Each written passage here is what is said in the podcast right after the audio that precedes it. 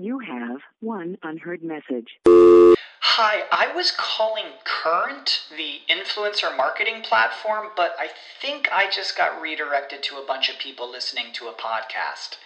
Well, anyways, I was calling Current because I was told they could help get my brand set up on TikTok Shop and even build out an affiliate program of content creators promoting my brand. And even have those content creators go on live streams and promote my product there. Wow, I could really use Current. I also heard that the brands they work with are making millions in sales. I guess I'll just go to their website at current.tech.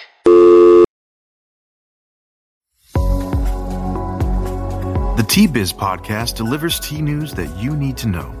A recap of the week's major headlines with commentary and cultural trends hosted by Dan Bolton. It is the voice of origin for tea professionals and enthusiasts worldwide. Think of us as a digital caravan of storytellers, bringing authentic, authoritative, and exclusive stories to you weekly from the tea lands. Weekly, the Tea Biz podcast and Tea Biz blog offer business insights on the news that most impacts the tea industry. Paired with Tea Journey magazine for tea enthusiasts, the Tea Biz portal is a global resource providing nuanced coverage for everyone who loves tea.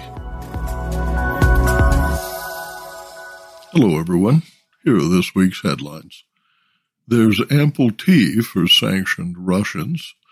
Kenya's tea industry suffers collateral damage. And Tata Consumer Products is on the hunt. Plus, a conversation with Kevin Gascon on the evolution of experiential retail. Gascon, a partner at Camellia Sinensis in Montreal, says our stores have always offered options to smell the tea, but we wanted to capture that special tasting moment and offer the possibility to take it further in our newly remodeled tea room. More in a minute, but first, this important message. What makes a perfect cup of Ceylon tea? The perfect cup is from the tea businesses that ensure the protection of all the children living within their tea estates. We salute Kelani Valley, Talawakelle, Bogawantalawa, Horana, and Elpitiya tea estates. Support Save the Children Sri Lanka. After six months of sanctions, the tea aisles in Russian grocery stores display few European brands, but the shelves are not bare. A Moscow based senior executive at one of Russia's top domestic tea brands told Tea Biz, quote, the Russian economic situation is generally stable, particularly the tea segment. He says consumers are getting enough tea at lower prices compared to May through July. In the UK, food inflation in July accelerated to 9.3%, according to The Sun. In August, the price of food increased to 10.5%, the most significant jump since 2008. U.S. food inflation hit 10.9% in July, the highest since May 1979. In contrast, in Russia, the ruble trades at pre war exchange rates, and food prices are down 11.3% since the first of the year, thanks to government subsidies. Tea is a mature sector, considered a household staple, as more than 90% of Russians drink mainly black teas at home. According to the Moscow tea executive, quote, Russia's tea market is very consolidated. Four players hold 80% of the market. This is because the big food companies solved their sourcing problems quite efficiently. We noticed, for example, that Orimi has increased its market presence, taking share from smaller competitors. End quote.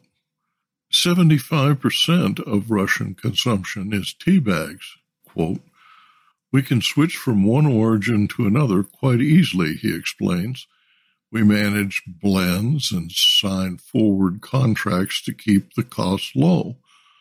We have almost stopped purchasing from Sri Lanka, switching to Assam and Kenya.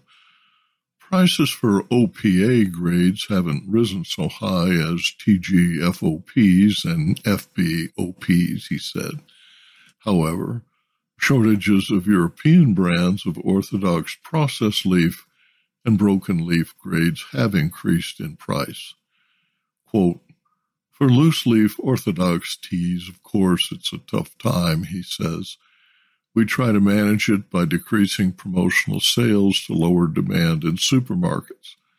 However, he said that due to the slowing economy, consumers only buy premium teas on promos and won't pay full price. Teas for blending originate in Sri Lanka, India, and Kenya.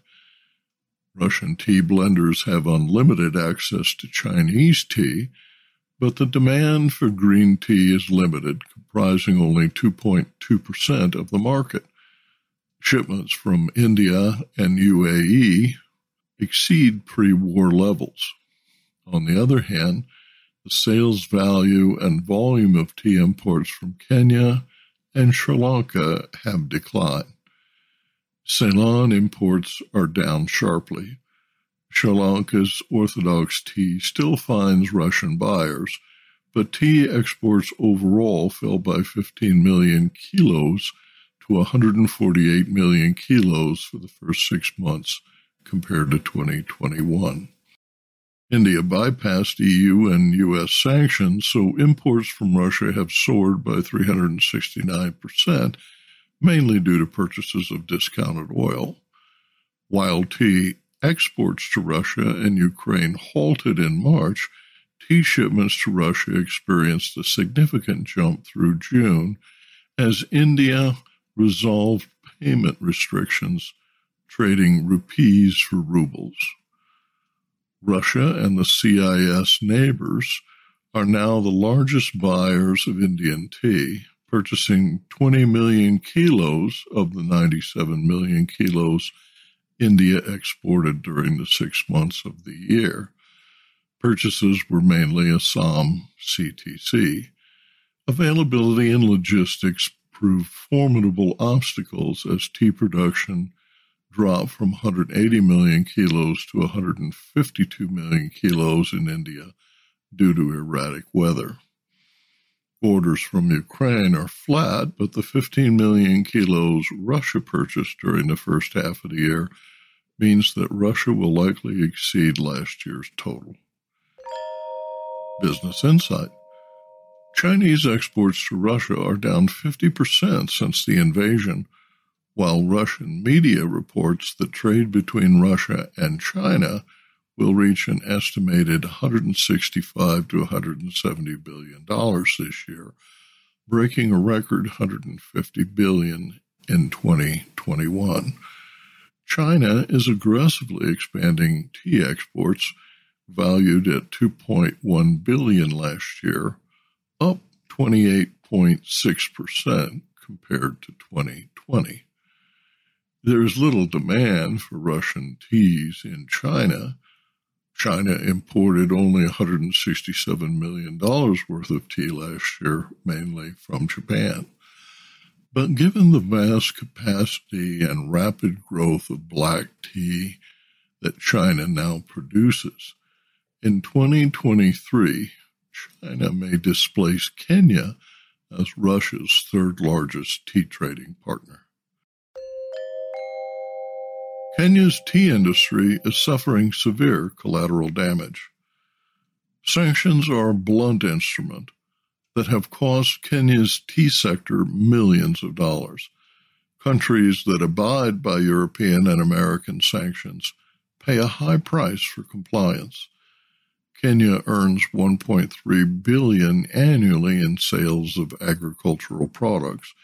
Kenya's decision to publicly condemn the invasion of Ukraine immediately halted trade in tea, coffee, and cut flowers valued at $100 million.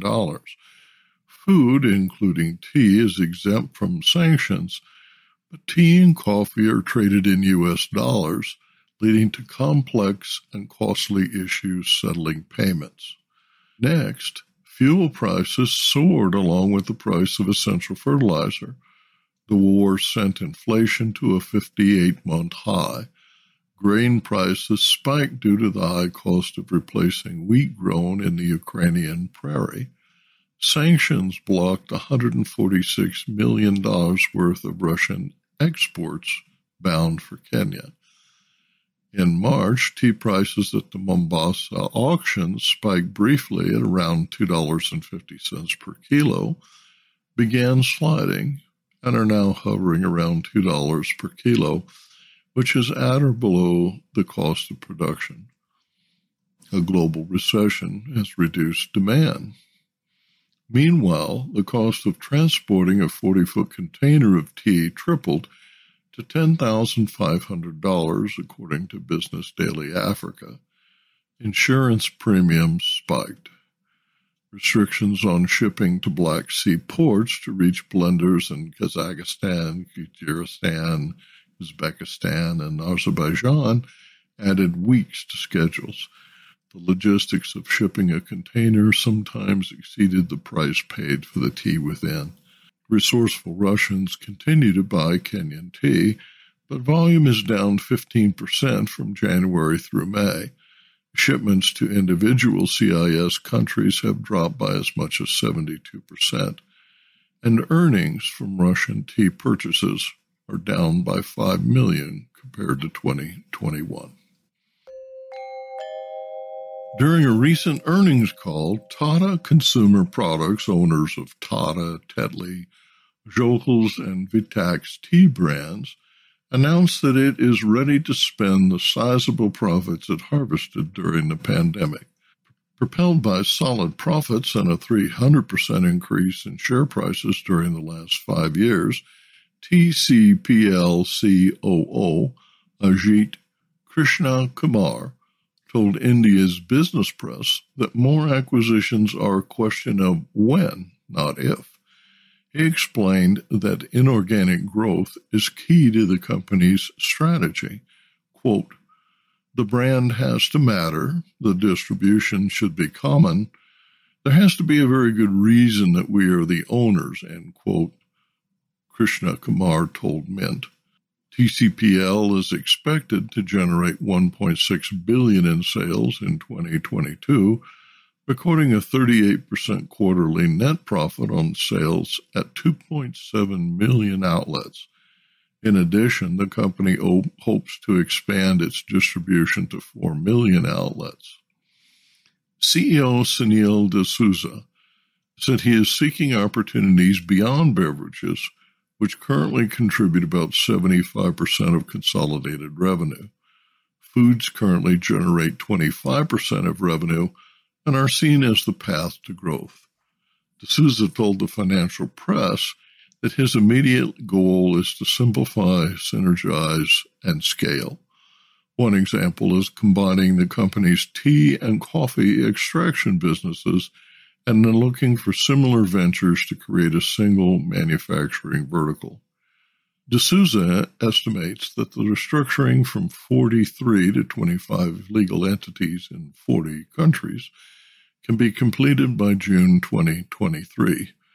The ideal would be three to five legal entities globally, he said. Aravinda Anantharaman in Bengaluru reports on this week's tea auction prices. India Tea Price Report for the week ending 3rd September 2022. August has been a busy month here in India. Half yearly reports indicate a healthy increase in tea exports. Between January and June this year, India's tea exports grew from 86.46 million kilos in 2021 to 96.89 million kilos, and this despite the decrease in imports from Russia. And this increase is attributed to Sri Lanka's markets who looked at India for the orthodox supply. UAE in particular has been significant, importing 15.86 million kilos, which is up from 6.76 million kilos last year. And Iran's imports have been up from 10 million to 11.4 million kilos for this time period. This has also meant that India has increased the production of orthodox tea and is expected to see an annual increase of 10 to 15% of orthodox tea, and in August, Orthodox leaf production was up by 9% for the same period last year, with a 37% increase in prices. However, in the Terai and Duars uh, region of North Bengal and in South India, heavy and unseasonal rainfall have led to a decrease in production. Through August, 78% of the offering was sold via auctions in North India, with prices averaging at 209 rupees per kilo. The Darjeeling continues to see low sale volumes at auctions, with only 57% sold and with average prices of 356 rupees per kilo. In other news, Taiwan has taken steps to engage with India via tea. The Taiwanese representative, Baushuan Ger, was quoted in Indian media as saying the common tea culture between the two countries can facilitate bilateral cultural ties. And now, a word from our sponsor. Q-Trade understands that a successful tea blend goes beyond the creative fusion of appearance, aroma, and flavor. Our multi award winning product development team is passionate about converting natural ingredients into sensory experiences that customers crave. Every recipe is formulated with a commercial backbone of dependable quality sourcing with a pricing structure that supports a safe, regulated, profitable, and scalable blend. Q-Trade meets every brand's retail, food service, and e-commerce need. For more information, visit our website, qtradeteas.com. T-Biz this week travels to the newly remodeled Camellia sinensis Tea House in Montreal, Canada, for a conversation with partner Kevin Gascon. Our stores have always offered options to smell the tea, he says but we wanted to capture that special tasting moment and offer the possibility to take it further.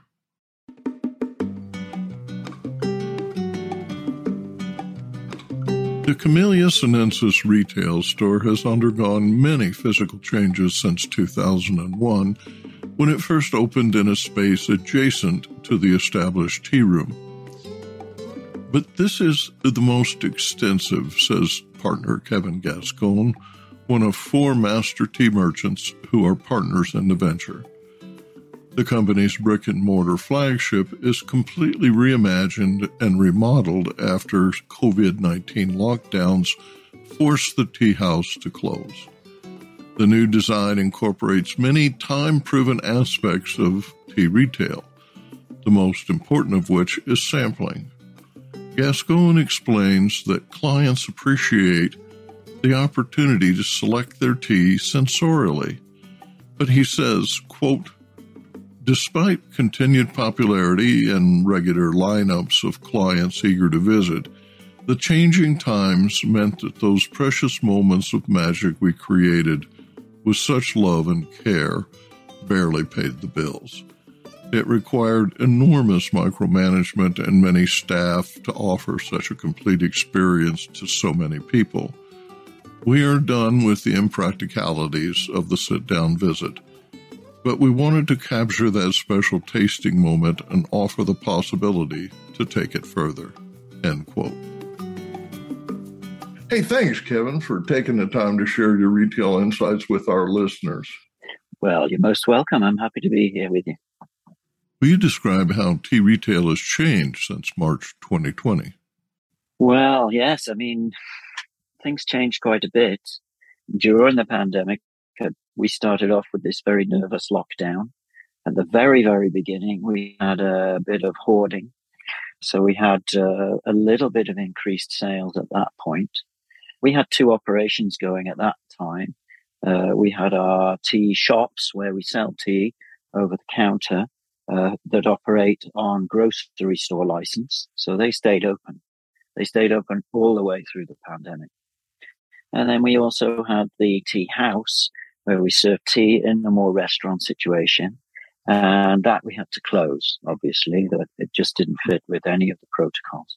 The tea shops saw this initial increase due to the hoarding and the worrying of people that they wouldn't have what they needed for the future when in an unsure situation. And after that, uh, things got a little quiet even during that time, uh, people didn't stop drinking tea. If anything, they were at home and really felt like drinking tea. They felt like uh, exploring And most people were in a sort of state of semi lockdown where they would go for a walk once a day, where they would pick up necessities. And uh, we became one of those stops on the way. And having stayed open all the way through the pandemic, we had this nice feeling of community of people coming to visit because we were one of the only places open and one of the only places that remained constant during the whole thing. The shop income didn't change too much. Uh, if anything, there was an increase because people were trying things to drink at home rather than drinking the tea that they have in the office and just putting up with whatever the office has or popping out to a little cafe next door and drinking at whatever the little cafe has. They were at home, so they had this decision. Uh, were able to buy what they needed, and obviously, a large part of our business also went online. We took all those staff and we took them to the warehouse where they helped out with the increase in web sales. Having diverse channels like this and also having a website that was set up for large volume, larger volume than we were doing. We were lucky enough. It sounds like the COVID lockdowns provided an opportunity for you to analyze both the tea house and tea shop retail from a new perspective. I think uh, a big part of uh, the reason that our new setup is working partly is because we already had a very big base community, and the community was built on this uh, dynamic relationship we had developed through one having a tea house where we had educated many people on how to drink tea and also infused them with this idea of tea culture, uh, showing them the tea teaware and the way to taste rather than drink. We'd also uh, always had an educational element where we'd put uh, thousands and thousands of people from the area and from far away through uh, classes. So the level of tea savvy people in this little city and uh, up in Quebec City is surprisingly high. So all these people have become a large uh, client base who are very loyal to the visit. And the visit has become something that we've established as uh, something pleasant to do. They come in, they talk about the tea. We also have to, you have to remember that we have a stock that is continually changing. We have a dynamic catalogue that follows the seasons. So uh, the list on the counter is printed once a week. It's a, it's continually changing. So there's a certain amount of that that you can get from the internet and have that type of flat purchase when you look at the picture, you look look at the review, you look at the description, and then you make a decision to buy. Uh, but there are also elements in this purchase that rely on uh, sensorial, uh, smelling the tea. Uh, now we're offering tasting the tea, uh, but also this exchange with the enthusiasts who are behind the counter who can explain and talk about it's something that you can't really put across on the internet and something that uh, we have so many people that have got into this tradition of visiting the tea shop that that gives us a good base to start with. And it also keeps that uh, word of mouth trickle out for uh, a constant source of new clients. So the visit to the shop where something actually happens where you increase your excitement for the product, where you discover the product in a way that you can't you can't necessarily do that on the internet makes a big difference. And people are looking for activities to do and they're looking for human connection and they're looking for something that gives them a, a little outing here or there. You know, a 20 minute visit to the shop, looking at the new teaware, talking with the people behind the counter, discovering a new tea that you take home that continues this story is a great way to, uh, you know, it, it makes a great big difference. So you have to be thinking about providing these alternative ways and you have to make it into a, an event so that when they're visiting, it's, it's a, our store is, is tucked down a little street on the side street. So it's a destination where people go and they do it. They do this activity of going to the tea shop. Let's talk about key performance indicators in post-COVID retail. Foot traffic at downtown brick and mortar locations declined steeply. Retail consultants estimate that in Montreal, the number of visitors has fallen by 74% since March 2020. Foot traffic has since increased 46% as of April, but overall, foot traffic is down 55% in cities like Montreal. What is a realistic average number of daily visits to a 1,000 square foot store? And how has that changed? Um, we saw this a little bit early in the, when the recession hit, is that there is a strange group of businesses, namely wine, uh, fancy foods, some fancy food stores, and fancy tea that fit into this strange little category that are kind of luxury essentials.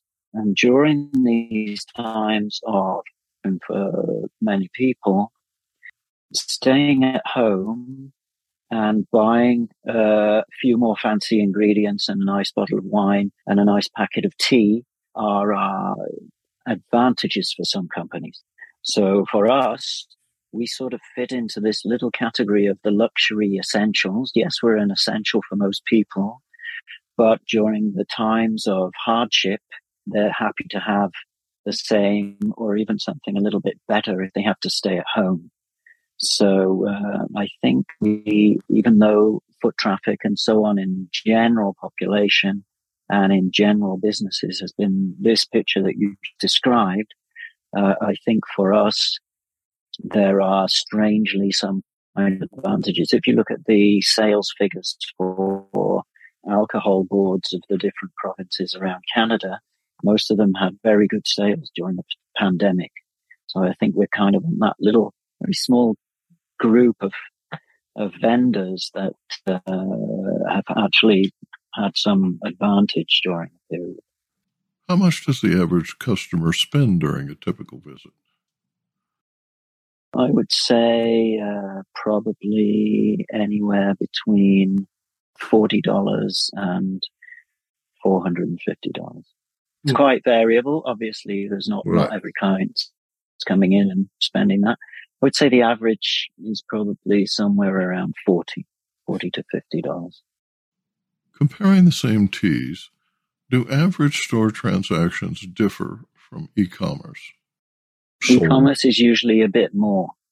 I think maybe the same client buying on the internet would buy every three or four weeks, whereas uh, we're more likely to have somebody that comes in once a week when they're doing a, a certain uh, routine. You know, well, they're either at work and they like to go every Tuesday lunchtime, or they're up at the market. We have a little shop up at the market so they're up at the market and they have the shopping list of things they buy every week and the people they visit every week. So we're on that list, uh, those type of clients. So I'll see them, we'll see them at the same time, the same day every week rather than once a month if they bought on the internet. Also on the internet, when you're paying the, the shipping fees, I mean, we have a $60 uh, free shipping. So they'll pay a little more to get into the free shipping zone. How many daily customer visits does it take to keep the doors open at tea shops like yours?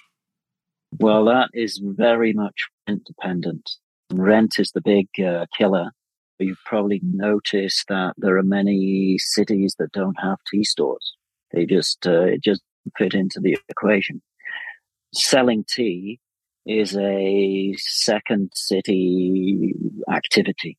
Right. So if you look at in Canada, Toronto, uh, if you go to the States and you go to New York or go to London or Paris, uh, there are very few um, street level uh, tea shops of the style of tea that we sell. They're all selling uh, value addition with extremely expensive packaging fancy packaging. uh, or they're selling tea in fancy packaging at a very high premium on the sort of almost gifty level. Yeah. Uh, it's very difficult to pay the rent with a with a tea uh, with a tea company like the one we have.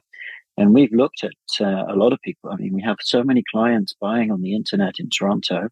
We went down there and had a look at the rents, but our operation wouldn't work in a in a major city like Toronto where the rents are so high. Uh, certainly not in New York. Very difficult to run a, a tea company off, off a, on a New York rent. You'd have to sell so much tea. If we look at the large tea chains, what they do is they buy tea at a much lower price with a much lower margin uh, so that they can make enough uh, money to pay those rents because I think uh, the reality is that uh, a company like ours can only really survive in a small city like Montreal where the rents are, are still very affordable.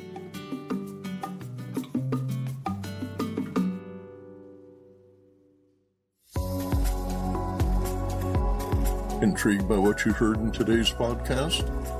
Would you like to learn more from our global network of Tea Biz journalists and tea experts?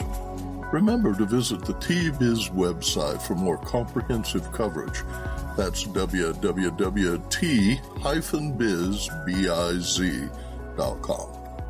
Thanks for listening. Farewell till next week.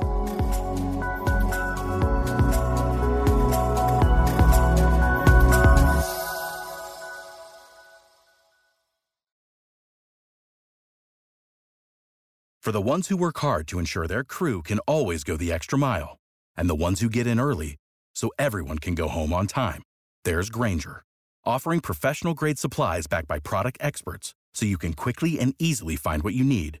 Plus, you can count on access to a committed team ready to go the extra mile for you. Call, clickgrainger.com, or just stop by. Grainger, for the ones who get it done.